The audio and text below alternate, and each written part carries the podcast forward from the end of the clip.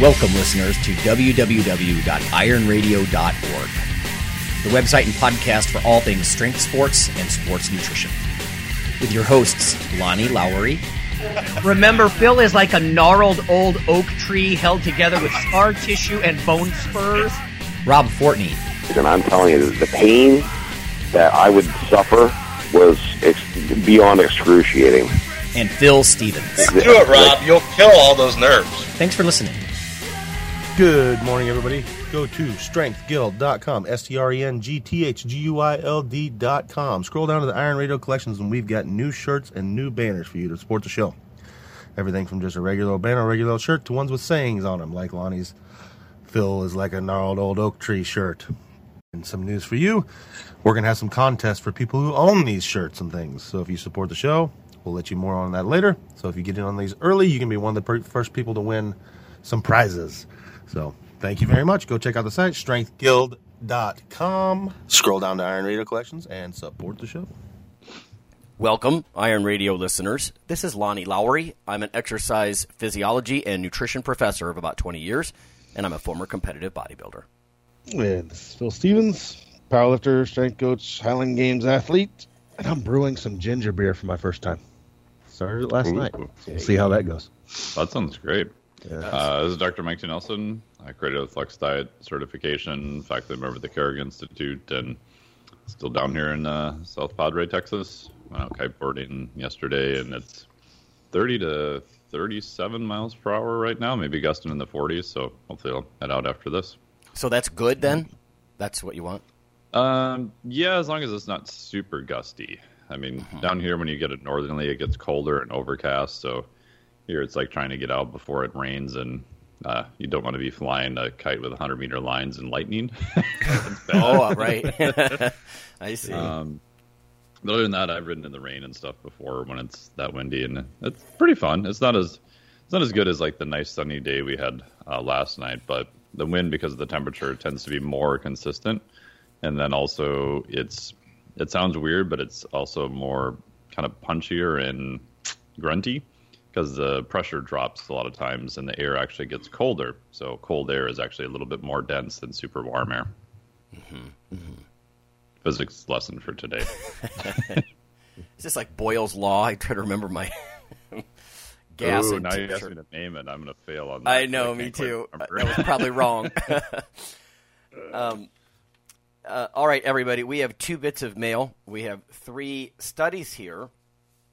Um, and then after the break, we're going to discuss our top three um, nutrition for self care, and I mean like food, right? Not supplements, but what do we what do we eat or drink specifically out of um, health and self care? Okay. Uh, let me start with uh, some letters here. This first one was Arthur Lynch. Uh, Arthur listens to the show, does his own podcast, the No Lift podcast. Uh, we've had him on before from Ireland. Um, and I thought I would share some of this. Uh, Phil, you know about this in the background, I believe. He was asking about Marty. Um, Yeah. But basically, he says, uh, Hey guys, uh, hope you're keeping well. I must say, I really enjoyed the podcast episode from last weekend. When I saw the title, was ex- I was expecting something more along the lines of guys leaving bars uh, loaded and things of that nature, because I think it was social uh, gym irritations. Anyway, um, he said the posing thing was an interesting one. I once witnessed a competitive bodybuilder who stripped down to his underwear in the gym so that he could take progress photos for his coach. Needless to say, a rather awkward conversation ensued when the female instructor saw what was going on and kindly asked him to put his clothes back on. Um, I've had certain degree of sympathy for him insofar that that's his thing, and you do need to monitor where you're at, but at the same time, read the room a little better. And yeah, I think that's Arthur. Definitely, what we were getting at is you know the, the irrepressible posers. You know, they can't they can't resist. Um, there's ways to do that privately. You know, in the past, I would wait for the gym to close or, um, you know, locker room or something like that instead of just basically walking around naked. Um, anyway. He says, I know you put a lot of time and effort into the show as it is, but do you think it could be possible to include links to the papers that you discussed during the episodes? I'm always intrigued by some of the studies, but I find it hard to track some of them down. so it's a good point, Arthur, uh, about adding links. At the very least, I'll, I I try to read the authors, and I think I will include the the titles of the paper so people can just kind of Google that. I know even doing that, or even if you're familiar with PubMed, it's not always easy to pick the specific paper, especially because sometimes we get them from a, a third source. You know, one of these like science news catchers uh, website kind of things. But um, plus, Arthur's an educated guy, and he's going to want to go dig into the methods, and not everybody might want that, I suppose. But um, he says, lastly, I was hoping to get Marty Gallagher on my own show, um, and he was just trying to reach him, and I know Phil knows how to get a hold of Marty, so uh, just kind of moving that along. I did make a comment. Um, and I would say this to Marty too. I'd probably get some crap for it, but I said he's a handful. You know, he's a very charismatic guy and lots of experience and that kind of stuff. You know, but I mean that in a good way. Anyway, thank you, Arthur. That was helpful as far as some of you guys actually looking for links and that sort of thing. Um, this other one is more of a, a, medical issue, and I'll leave it anonymous. I don't I don't think the listener cares, but he says, uh, Hi, all. I've been a regular listener since the beginning, and it's a recognizable name. You know who you are. Um, past supporter. I need to start doing that again, lol. Uh, thanks so much for continuing to provide great content for all of us. My question is how can I find accurate information about dealing with or living with AFib, so atrial fibrillation? Uh, and if people aren't familiar, you know, the, those chambers of your heart are the upper chambers. They kind of quiver, if you will, and you can have problems with, with throwing clots, and it's an arrhythmia. Nobody nobody really wants that. Um, they're not the main pumping force, if you will, like your ventricles, but still, it's it's a real concern. Uh, and he says, uh, and what how what I should know about how strength ra- training relates to it. Um, I've been doing powerlifting based movements for about 15 years. I would like not to give this up, but my overall health and safety must come first. I wonder if you could post this question. Um, thanks. Uh, and I, I just going to offer this. Now, Mike worked in um, med tech and engineering, so I'm sure he's got some other info. One of the simple things, and this is a bit of a cop out, but if you get physician approval to exercise, tell him what you're doing, and you know him or her, and see what they say.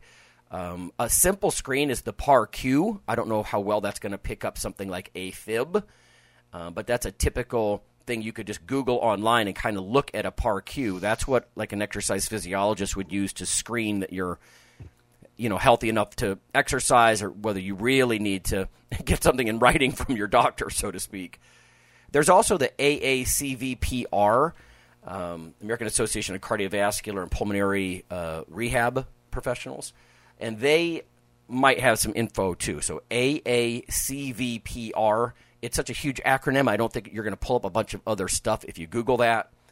Uh, and then read what you can about what's safe and what's not. I think it's really important to be educated yourself, even even as you're relying on your, you know, on your doc to give you the go ahead that it's safe. Uh, Mike, any, any thoughts? Yeah, I mean, I agree with that. I mean, the the best thing you can do is similar to what you said, Lonnie, is you know find good quality information. Um, you can find a really good EP. It's usually an EP you'll deal with electrophysiologists. Um, that's going to be your best guide because there's all sorts of different options for AFib, everything from potentially some lifestyle, potentially some nutritional stuff, all the way to different um, surgical procedures for it. Um, the surgical procedures, it just depends upon what kind of AFib you have, where does it start from. Um, I've had a client who had AFib and went to his EP, and long story short, they ended up doing uh, what's called a pulmonary uh, vein ablation. So if you look at where some of the veins come into the atrium, they think that a lot of AFib starts around where the pulmonary veins enter. So they'll do some form of uh, ablation, whether it's RF or cryo, and they'll literally create a scar around that whole area. So they'll try to wall off the start of it. The good part about some of those procedures is they potentially can be, quote, curative. Um, the downside is they're still not close to 100%. They've definitely gotten much, much, much better on those over the past years. So there's different options on that. Um, some stuff, this is a paper from not sure what the journal is here, but if you look up lifestyle modification in the prevention and treatment of atrial fibrillation, the first author is actually Arthur R. Men M E N E Z E S. Um, so they kind of go through a nice. It's open access, so you can you can get it. Uh, just different things that he's probably already doing. Um, obesity is a big uh, factor related to AF. Uh, obstructive sleep apnea is another one too. So if he hasn't had a sleep study, that's something to highly consider. Uh, you can do them even online now. You don't necessarily have to go in for what's called a full PSG unless you need to. Um, even out of pocket, I've had clients do the online ones, and you know they're around 200 bucks, 250 bucks. So it's not uh, super crazy expensive. Um, obviously, he's probably been screened for hypertension. That's going to potentially make it worse. Uh, diabetes, if he has that, will make it worse. Alcohol consumption, if you go crazy on that. And as you mentioned, Lonnie, physical activity. Basically, anything that causes stretch in the atrium can potentially uh, worsen AFib. So, with lifters, while it's very controversial, that when you're doing a lot of high pressure lifts all of the time, some people are more uh, susceptible to that causing potentially changes in the cardiac tissue itself. Uh, if you look at what is the direct opposite of that from a stimulus standpoint, uh, low level, kind of aerobic based building cardiovascular stuff. Um, so he may talk to his doc if he gets cleared for exercise. You may consider adding in some aerobic based building stuff and then just monitoring his AFib and see if that makes it better or worse. Mm-hmm. Um, last thing too is that I've had some clients play around with uh, high dose fish oil. Mm-hmm. There's it's very split in the literature. Mm-hmm. Uh, a physician, while named nameless, in um, Wisconsin several years ago, he used to do infusions of really high dose fish oil for AFib, and he claimed that it was very successful. Infusions. Uh, the literature that I've seen is very mixed. And when I asked him about it, because I did a lot of consulting between him and what we were working on for projects, is uh, he said that they didn't use a high enough dose for it, and they didn't do it over a short enough period of time. So again, talk to his doc about that, and also ask about magnesium might be potentially helpful too. Yeah, I didn't even occur to me about the infusion part. I had read some stuff years ago. I don't have the author yeah. in front of me about fish oils being anti-arrhythmic kind of thing. Um, yeah, it's it's very controversial because if you look at fish oil with, uh, I think it was a Giussezzi trial with implanted devices, it's really really mixed. And everyone goes back and forth about what are the mechanisms and you've got you know tissue that's already kind of irritable and you may be changing it by adding super high dose fish oil. Mm-hmm. other people argue that that may actually stabilize some of the tissue and at the end of the day it's it's probably we don't understand the differences enough between one person and the next. So it may potentially help one person and may not be beneficial for somebody else. So if you take all these people and you just kind of put them into one trial, you get kind of mixed results with it. Yeah. It's one more thing that I mean, let's face it, people take fish oils for lots of reasons, and it's one more potential benefit, I suppose. You know, mm-hmm. that you don't have to do it just because of a potential, you know, electrophysiology problem with your heart. It does comfort me a little. Uh, everybody, before I hit record, I was just talking to the guys, and I, uh, back in the day, I would use pre workouts and things like that. And sometimes back in those days, right, things contained ephedra and some pretty strong stimulants. And you combine that with bad sleep and overwork. And oh, yeah. I gave myself some premature atrial contraction, so not as severe as AFib, but along similar lines. And so nowadays, I'm like, well, I'm glad I take some pretty high dose fish oils. Uh, I've read a few things about, uh, I believe, taurine in the past. There's a couple of different things you might look up and the effects, but it always just weirds me out. The whole heart electrical system and how if it could misfire and things like that. It almost makes you paranoid when you read that literature a lot, you know, because we're not talking about slow, occlusive type, you know, heart attack risk like most people talk about. We're talking about something that's, you know, electrical. it just kind of scares me a little bit. Um, but. Yeah, I did a bunch of research because I had uh, a atrial septal defect repaired when I was four and a half. So I've got a scar that goes all the way through my atrium, and obviously I still had a thoracotomy scar from it too. But because I've got this line of massive scar tissue through the the atrium, I asked a bunch of EPs and other people at the University of Minnesota if I'm at a higher risk for AFib, and they're like, well, we don't know. There's just such a small population of people who have survived that. We don't have enough data. Um, but as the older I got, I've kind of hedged my bets a little bit more, doing more cardiovascular type stuff to make sure that I'm not putting a constant amount of higher stretch and force through the cardiac tissue without having something to kind of balance it out, which is mm-hmm. know, just something I chose to do personally. You know, I, I would think the fish oils might also. Uh, I, I, don't remember what I read about the risk for, for clots, essentially. You know, and yeah, people on almost non-existent. And, oh, okay, but the fish oils would help with that too. You would think on to some level. So, all right. Well, I yeah. hope that's at least some tips. Um, yep. Um, Obviously, none of that's medical advice. No, we are not medical doctors. Yeah, right. I've helped a few people with that, and it's right spot on with what you were saying. So, mm-hmm. yeah, it's super individual too. Mm-hmm. You know, so getting them to monitor it, making a slight change, working with their doc, and if it gets to be progressively worse, you know, there are uh, surgical and sometimes potentially implantable device options too. All right. Yep. Um, we have three little studies here.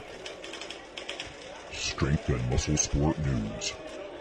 They sort of have an antioxidant theme. Uh, I have such a stack of things that's built up. Um, I try to make them thematic. Here are some things that might make people feel good. Some of this stuff is about um, immune. Some is about muscle strength versus hypertrophy. It's funny, but in the news lately, we've been talking about this quite a bit. Like things that help or hamper hypertrophy, they're not always the same things that help or hamper strength gains, right? Um, but this first one is mostly just a positive thing. It makes me glad. This is actually on my self care list as far as foods.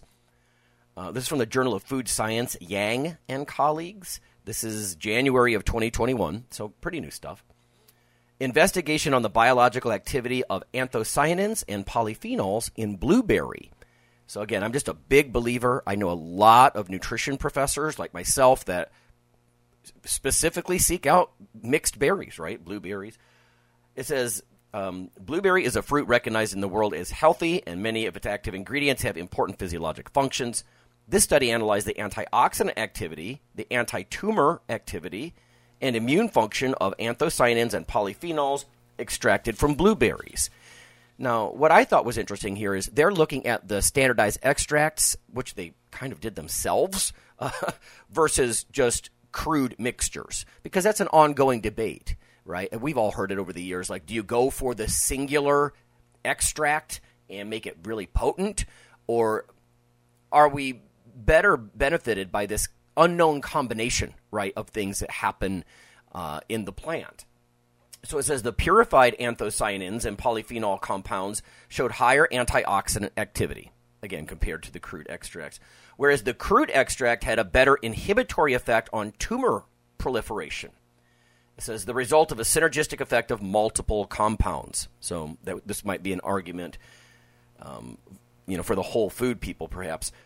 The crude extracts are also more efficient at improving immune function, as reflected by measurements of change in body weight, thymus and spleen indices, macrophage phagocytosis, uh, lymphocyte transformation capacity, SOD activity, so uh, superoxide dismutase antioxidant, um, malondialdehyde content, and serum NO levels. So these results indicate that blueberry anthocyanins and polyphenol extracts can improve immune function, reduce metastasis uh, and proliferation of cancer cells, etc.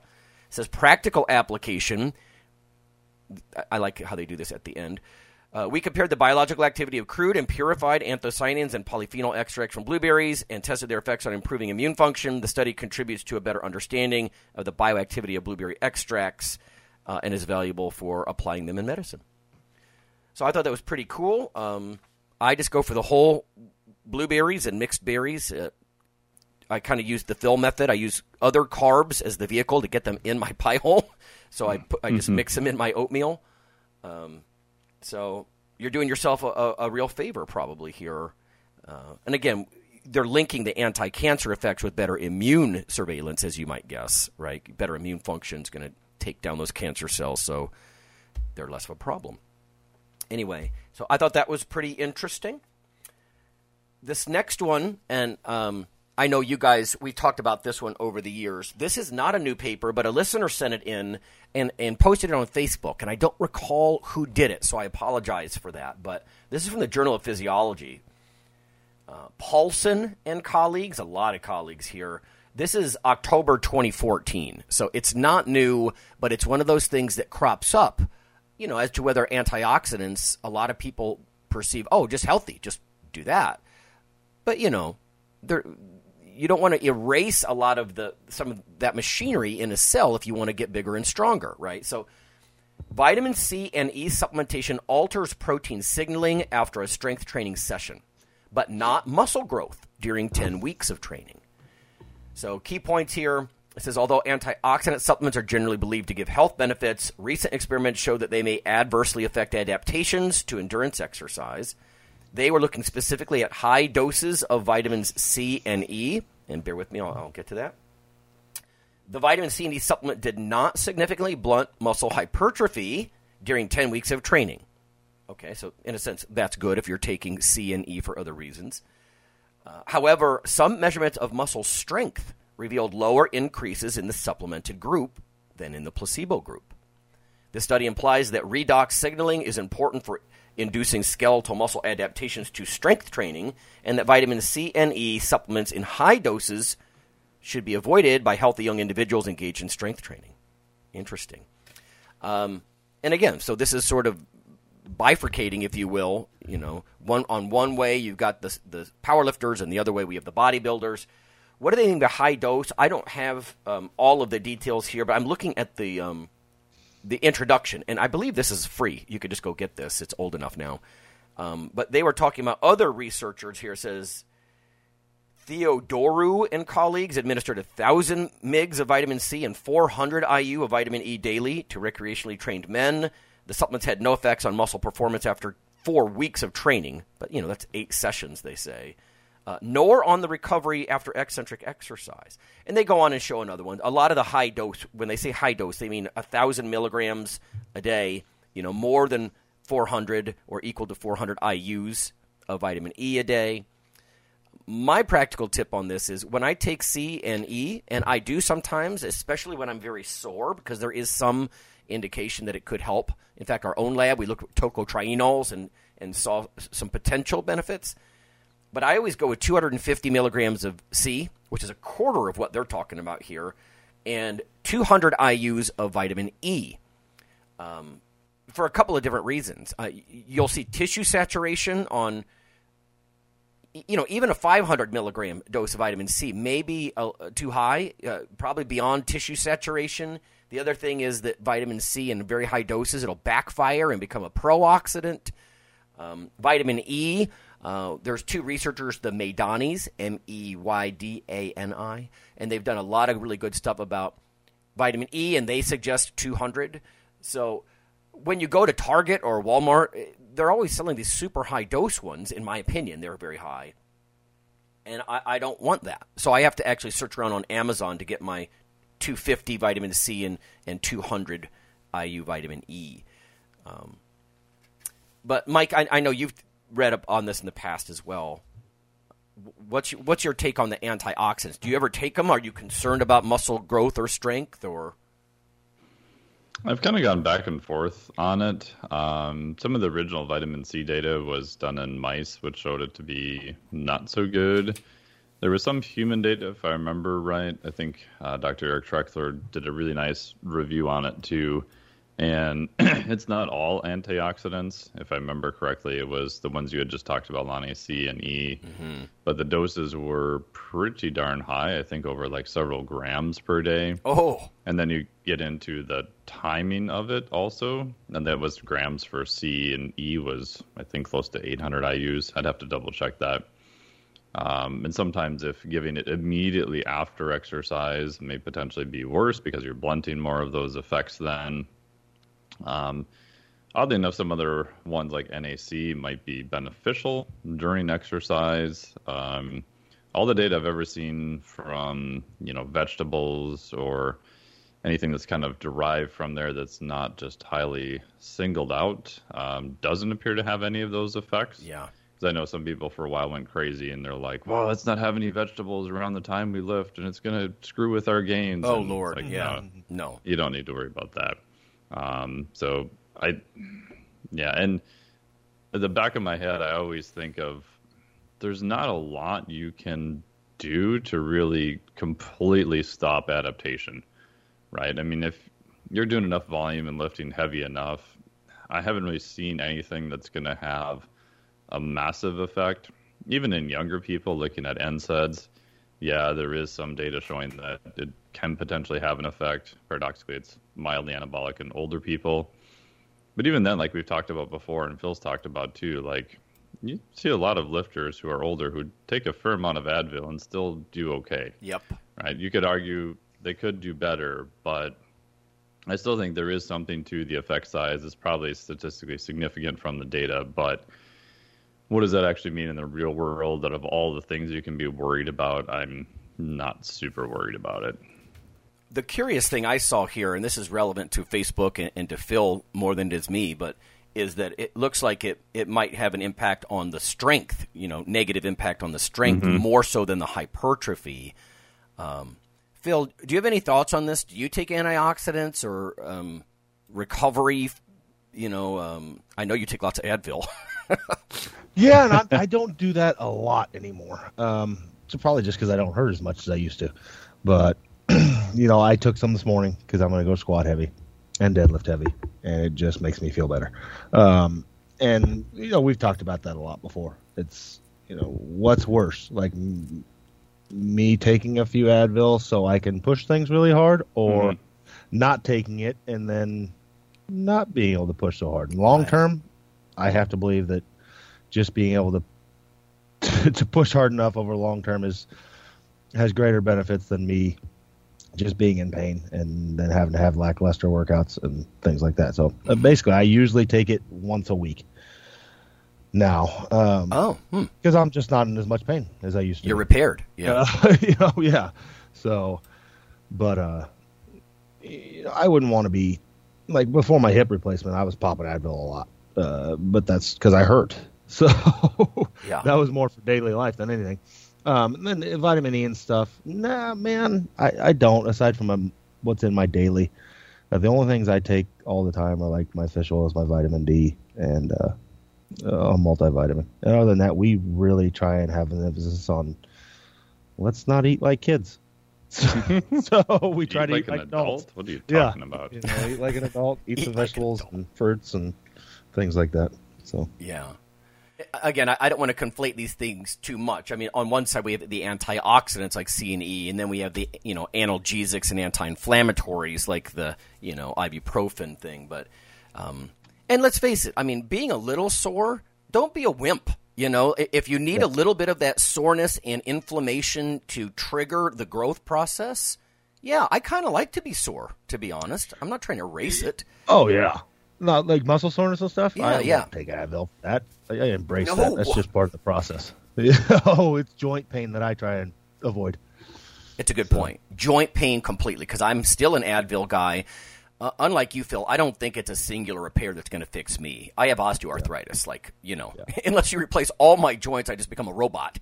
Um, it's going to be hard to deal with. I have um, throughout the past taken my low dose C and E. I don't do it all the time.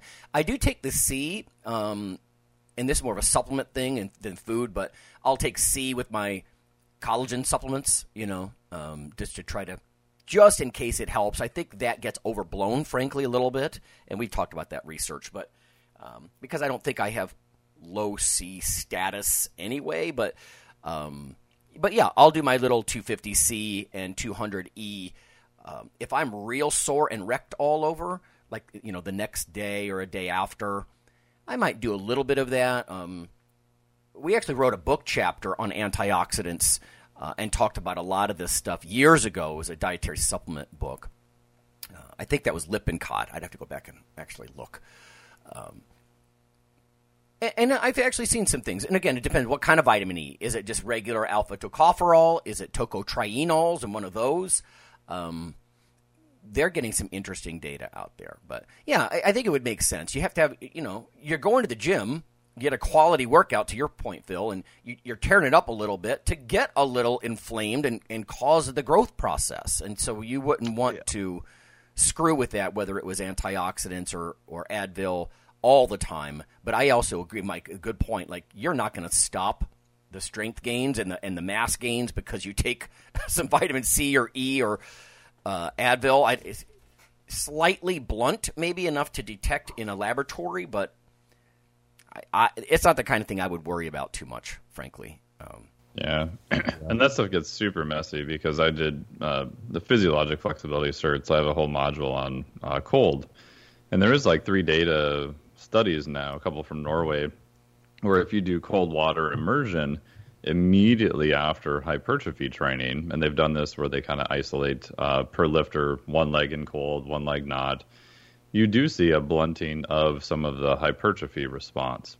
And I spent God, I lost track of how many hours I spent trying to figure out like what in English does that mean for a lifter, right? If you were going to gain one pound of lean body mass, let's say ideally per month, which is on the high end, does this cut it in half? Is this ten percent? Is mm-hmm. it twenty percent? And you can't even really figure it out because a lot of it is done from uh, fiber hypertrophy studies. It's not done from uh, DEXA or even an MRI. So just the resolution of what we have at a whole body level probably isn't really good enough to give what is the in useful terms amount. Does it uh, impair it? Yes.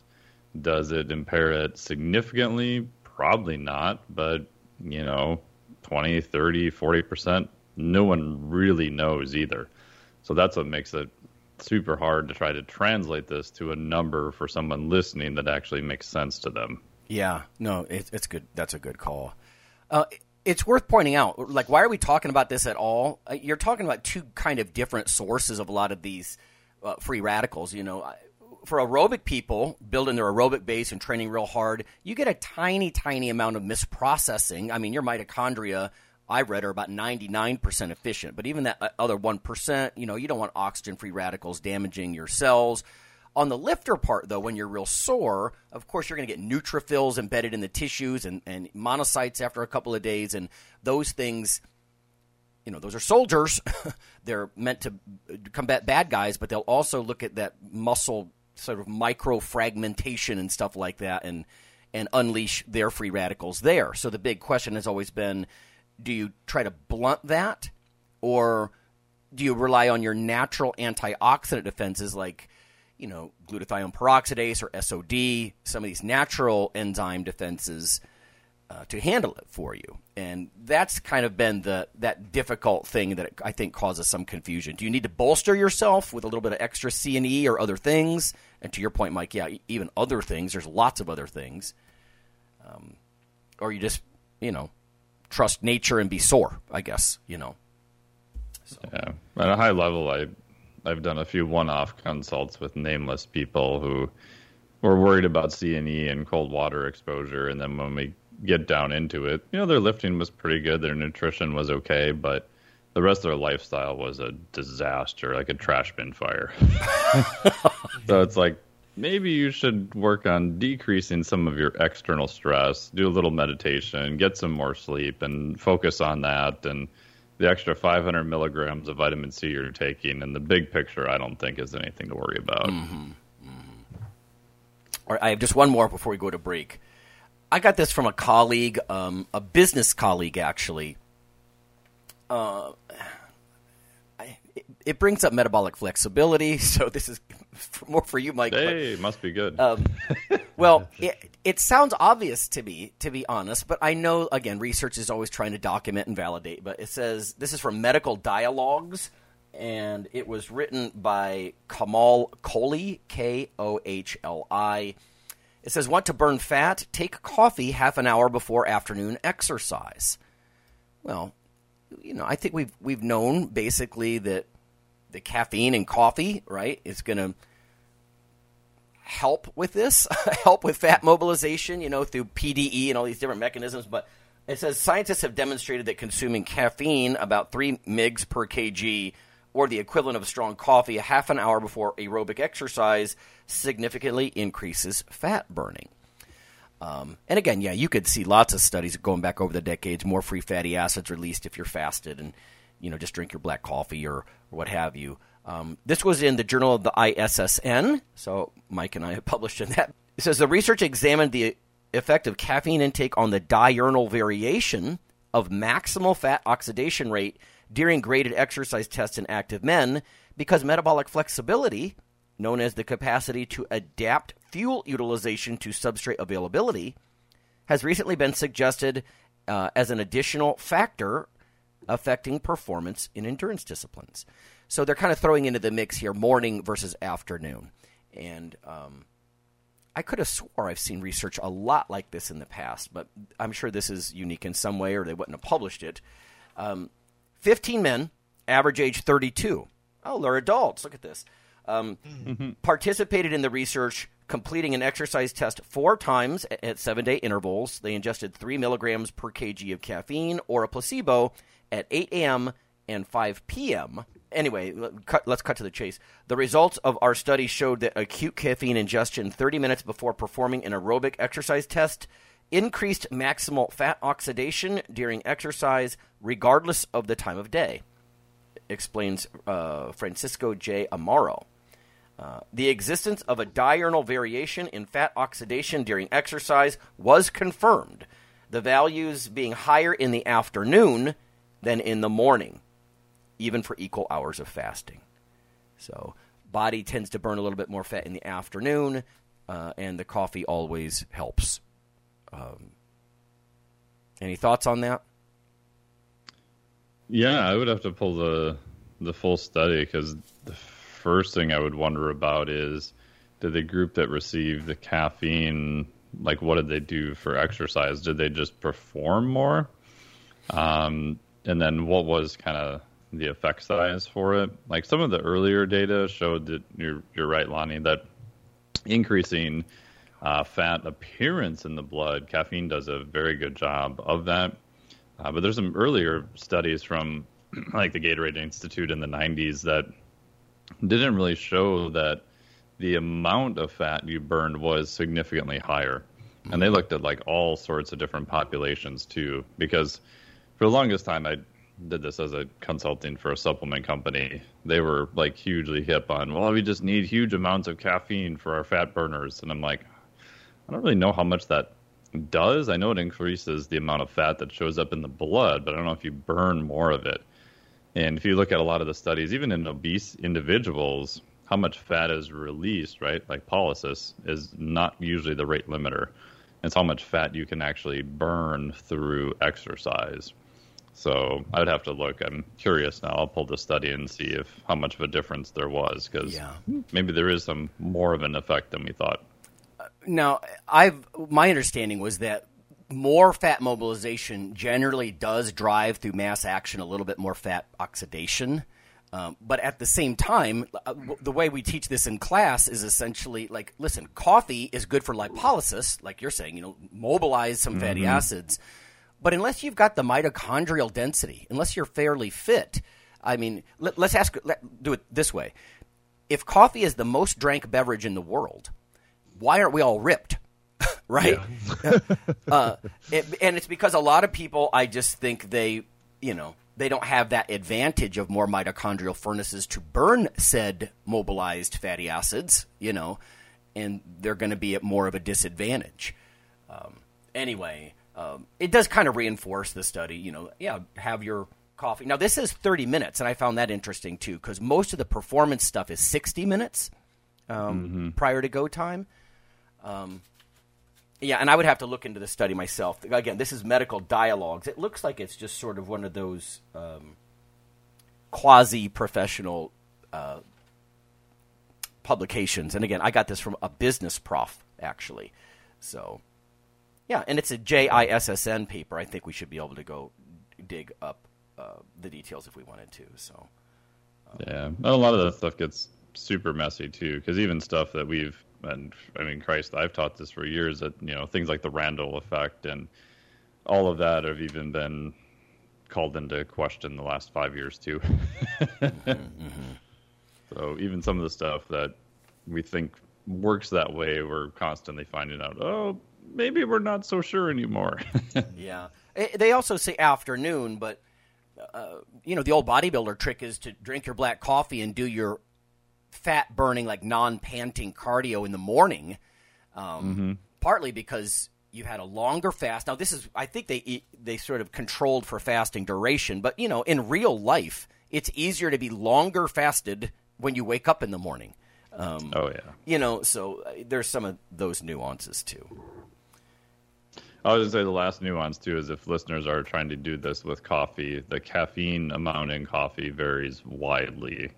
So probably just you can use coffee if you want, but if you're trying to be uber precise for a specific uh, ergogenic effect for like performance wise, then I tend to have people use more anhydrous um, caffeine too. So, Right. Yeah. That's why we use the Via instant coffee in our research, right? Because it's there's almost no variations, plus or minus three milligrams. You know. Yeah, which is crazy tight for coffee. yeah. In fact, um, I won't bore everybody this time, but we're actually going to present some stuff. Um, Mike and I and some students uh, in June, and I don't want to spoil the. uh, You know the presentation for the students or, in, or for the Journal of the ISSN, but uh, we looked at HRV and habituated people and whether or not the coffee was going to stress them out further or not. So there's a lot of cool things with coffee. Obviously, that's sort of my thing lately. Okay, let's go to break. When we come back, we're going to talk about our top three uh, food, nutrition type things for self care.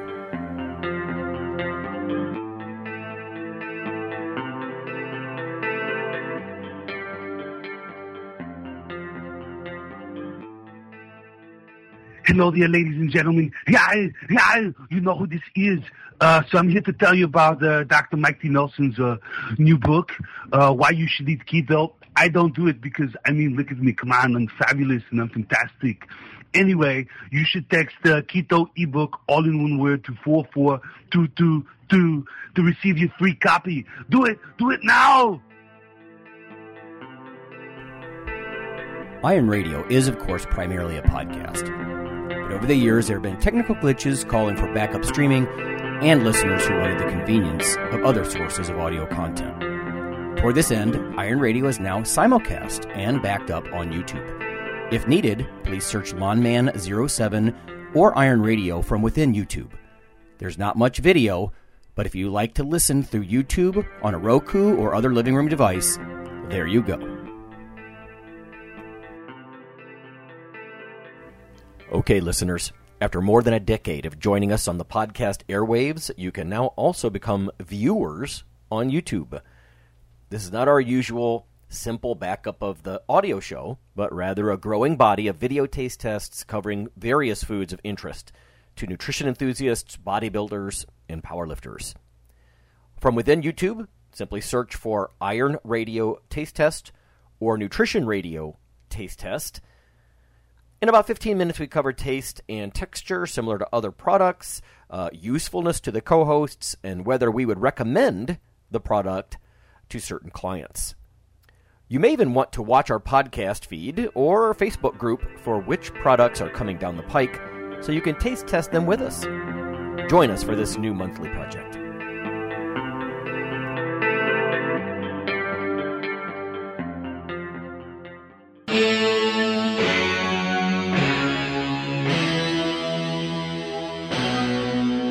Like your weekly fix of Iron Radio?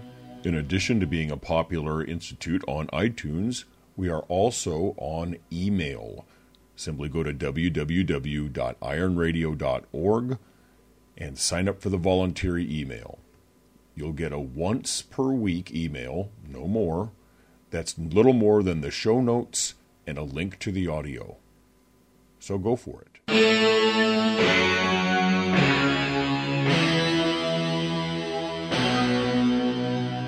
All right, everybody, we're back. It's Phil and Mike and Lonnie, and we're just going to share our top three food and nutrition um, tips or things that we do uh, when it comes to self care. Not performance, right, but self care.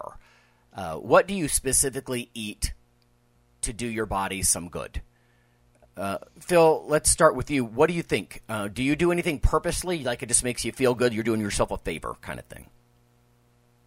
Oh God! Aside from just, I, I know I feel better if I just eat primarily good food.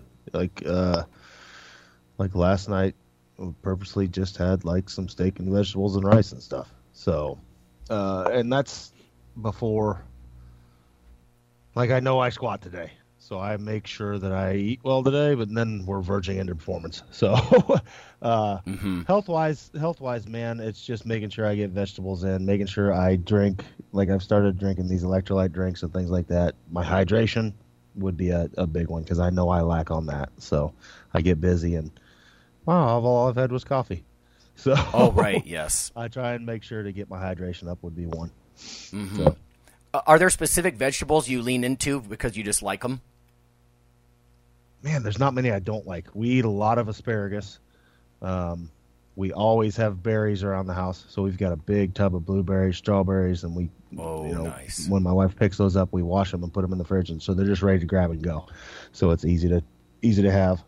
Um, yeah, and I, I just don't.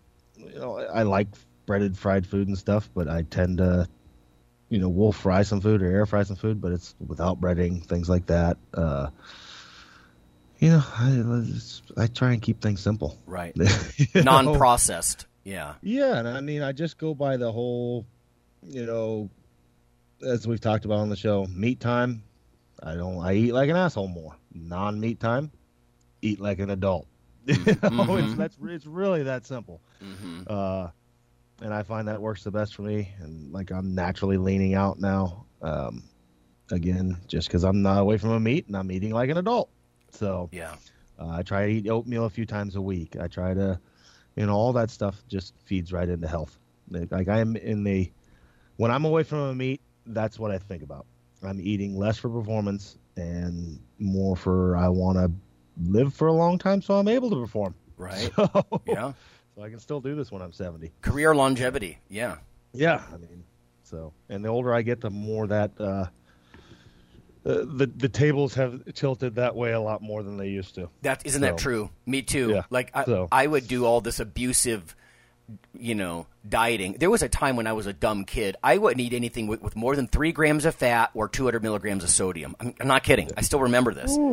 Um, and you know, I, I remember getting an underwater weighing tank. I was negative 1.5 percent fat because you know, obviously that's not possible. But because I was just such a skin. But I, I was also a waif, right? Yeah. um, reading muscle magazines and wanting to stay ripped all the time. And we've talked about that over the years. That's that's not a good idea um, for several reasons, like starving yourself. But um, yeah, I'm just trying to drill down, mostly Phil, into you know what is when you say eating like an adult for career longevity. You know what is that? And if that's not buying deep fried fast food, if that's you know berries and veg, It is like it, it definitely is for me. I mean, it's it's going out to eat once a week, having whatever the hell we want. Um, most of the time, eating at home. Um, we'll cook ahead. Things like that. It's like uh, just making it easier on yourself to eat well. yeah, Uh, it's more meat and veggies and like eggs and stuff for breakfast. You know, we'll add, add in vegetables at breakfast time. You know, whatever. That's a that's one thing that I think a lot of people mess up on, and I don't know why it's breakfast is the most abused meal of the day. It's like they they view people view certain foods as that is a morning food, and a lot of times that's donuts and shit like that, donuts, pancakes, and I'm like it's okay to have Yeah. some vegetables with breakfast. You know, it's not going to kill you. Uh, and omelet. it's a lot easier to get them in. Mm-hmm. You know, if you're eating them all day. So, uh, make an omelet. Throw some vegetables in with that thing. You know, so Yeah. How about you, Mike? Um, top three nutrition for self care. Again, just self care. Yeah, I would go with uh, big fan of veggie shakes just because they're easy and I can make them ahead of time.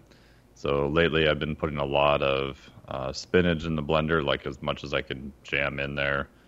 Uh, blueberries are usually a go-to, or some type of uh, frozen berries. You can get them usually year-round. They're not too terribly expensive. And lately, I've been putting in also a squeeze of lemon, some limes, some carrots, and that's been about it. So again, not a lot of calories, but pretty high in micronutrition. The nice part is I can just add that to whatever I'm already eating. so I can get in more vegetables that way. Uh, so that's been pretty good. I would say similar to Phil, probably hydration over the last two years. It was just something that I, you know, you read all these things about it, and even now, like how much exact fluid you need per day, no one really has a great idea. So I'm like, why don't I just try the experiment of drinking more? So I just started drinking more water, and I felt better. But then I got to a point where I was just running to the bathroom all the time, and then I was like, oh, maybe I need more electrolytes, especially like on days that I would do like a longer fast on purpose because I dropped my sodium to basically zero that day.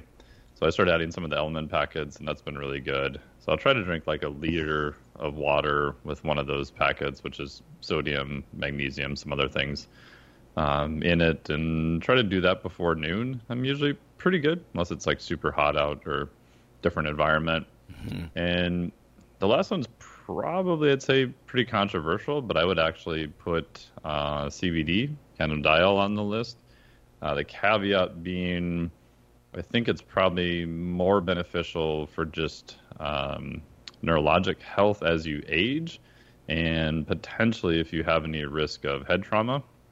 So I use it a lot more before I go kiteboarding or activities where I may get hit in the head.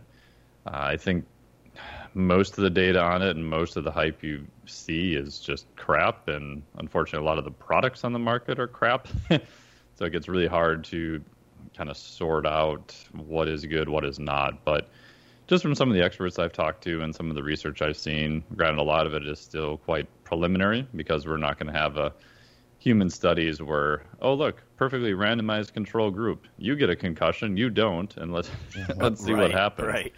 Um, but I think with that, I don't think there's much of a negative downside other than potential cost. Um, but for health reasons, that's one I've been using probably for the past three years. I kind of hedge my bets on. Yeah. Uh, I we could probably and we may do a whole episode on the supplemental side of self care Mhm. for sure. I love the shakes thing that you're doing because then whether you're eating like an a hole like Phil says or you're Yeah. eating like an adult, you have you get this baseline vegetable intake. You know, because it's yeah, just on with of top. clients, that was the only way it was going to happen, even for myself, right? Because it was like, oh, I get in a hurry. I already have my protein already made. I usually have some white rice or potatoes or something, so I have somewhat of a starch. But it was always the vegetables were either non-existent or they were already frozen, or it seemed like something something would happen with them, or I'd have to heat them up separately. And so I found this. And I teach this in the Flex Diet Cert also that I think it probably stole this concept from John Berardi back in the day with super shakes. That if I had them already blended up, then I was good to go. And if I was on lower calories, then I'll just use more highly concentrated, less starchy ones. If I'm purposely trying to increase calories, then I'll start throwing in um, more stuff like uh, cantaloupe, watermelon, pineapple, Mhm. you know, things that are a little bit more higher on the caloric side. Nothing crazy though. Yeah. Yeah, that's that's good. I should probably do that myself. Um, I do find myself running up and down the hall at work a lot, you know, peeing Yeah. because of the combination of coffee and like whey drinks and stuff like that. Um, so it would be more fluid on top of that, I suppose, but it would get the veggies in me. And there's just so many phytochemicals and that kind of thing. I really think that's where the IIFYM guys, you know, they're kind of maybe not completely ignoring, but they're kind of just you know minimizing the effects of all of these. Um, like we just like in that blueberry paper we just read, you know, the unknown combinations of stuff. Um, how about you just go eat some whole foods and you know blenderizing them is a good way to do that. Um, Yeah, I got a problem with that. If it fits your macros, guys. I mean, it's just an excuse for a lot of people to not eat like an adult. Yeah. you know, people use it as an excuse to, oh, fucking Twinkie fits. Yeah, it's still a Twinkie. Yep. Shelf life of a million years, kind of thing. Yeah, It, it's true. Um, has to do moderation, you know, because we were down here kiteboarding and someone asked me, like, well, well, after you were done kiteboarding, what did you have for dinner? I'm like, hmm, well, dinner, I had two Pop Tarts, a Shiner Bock, and a protein bar. right. Yeah. Just because it's, yeah, it was easy and it was there, but that's like one meal out of the day, too. It's not like I'm eating Pop Tarts for like every single meal either, you know, and that's the part that people miss out on. They're like, "Oh, you must be doing that every meal." It's like, no, it's not every meal. So Right. Yeah. I had a student just this past week say, "Oh my God, Pop Tarts! Who would eat that? It's such junk." I'm like, "Listen, if you're depleted and falling apart, bring it." You Oh, know. yeah. Um, yeah, like you after hours of um, being out on the ocean and stuff. 80 grams of glucose. It's like I just rode for three hours, and uh, not that my watch is accurate, but it says I burned like 1,400 calories. So even if half of that is right, eh, Mm-hmm. Yeah. who cares? And yeah, yeah, and you never live on them. You never say, "Oh, No. you know, if it's my macros." Right. Right. yeah. No, that's like we've done canoe trips that are like seven day long where we have to Yeah.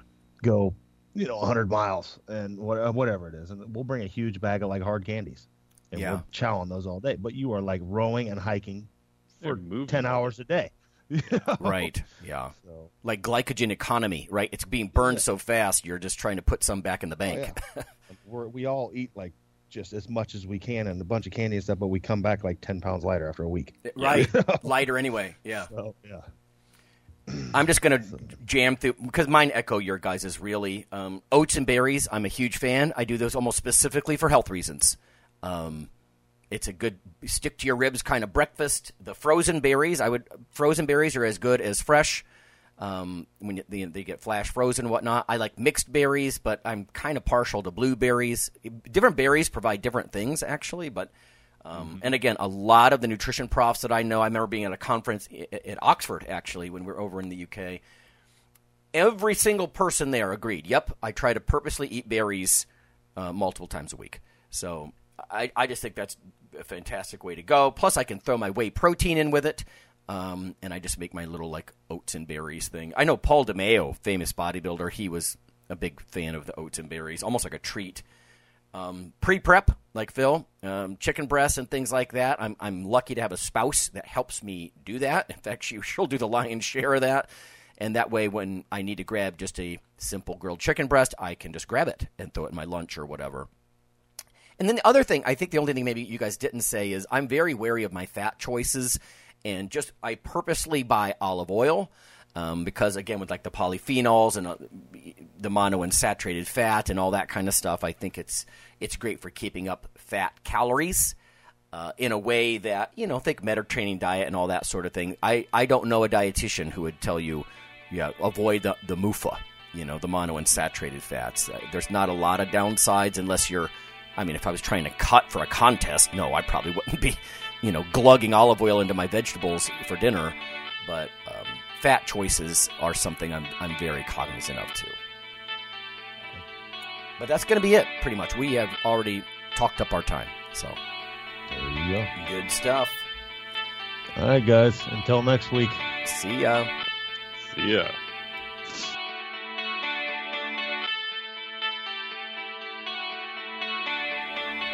Iron Radio is accepting donations.